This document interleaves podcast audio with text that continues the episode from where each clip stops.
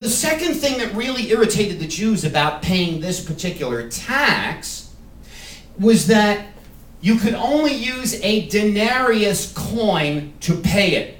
Remember in Luke 20 where Yeshua says, Bring me a denarius? Why didn't he just say, Bring me a coin? He asked specifically for a denarius because Rome required not only that you pay that ridiculous poll tax and everybody had to do it, but you had to use a denarius coin to pay it. Or it was like you didn't pay it at all.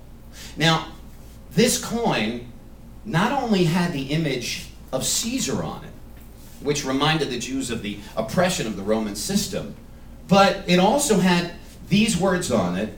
Uh, I'll give it to you in, in, in, Latin first, then I'll translate it. Tai Caesar Divi Augusti Filius Augustus. On it, which meant Tiberius Caesar, son of the divine Augustus. This coin had an inscription on it. The denarius coin had an inscription on it, essentially saying that Caesar was God. Therefore, this coin had a graven image on it. And the Torah commanded Jews to avoid handling graven images. So it wasn't just the tax that was oppressive and bad enough that upset the Jews.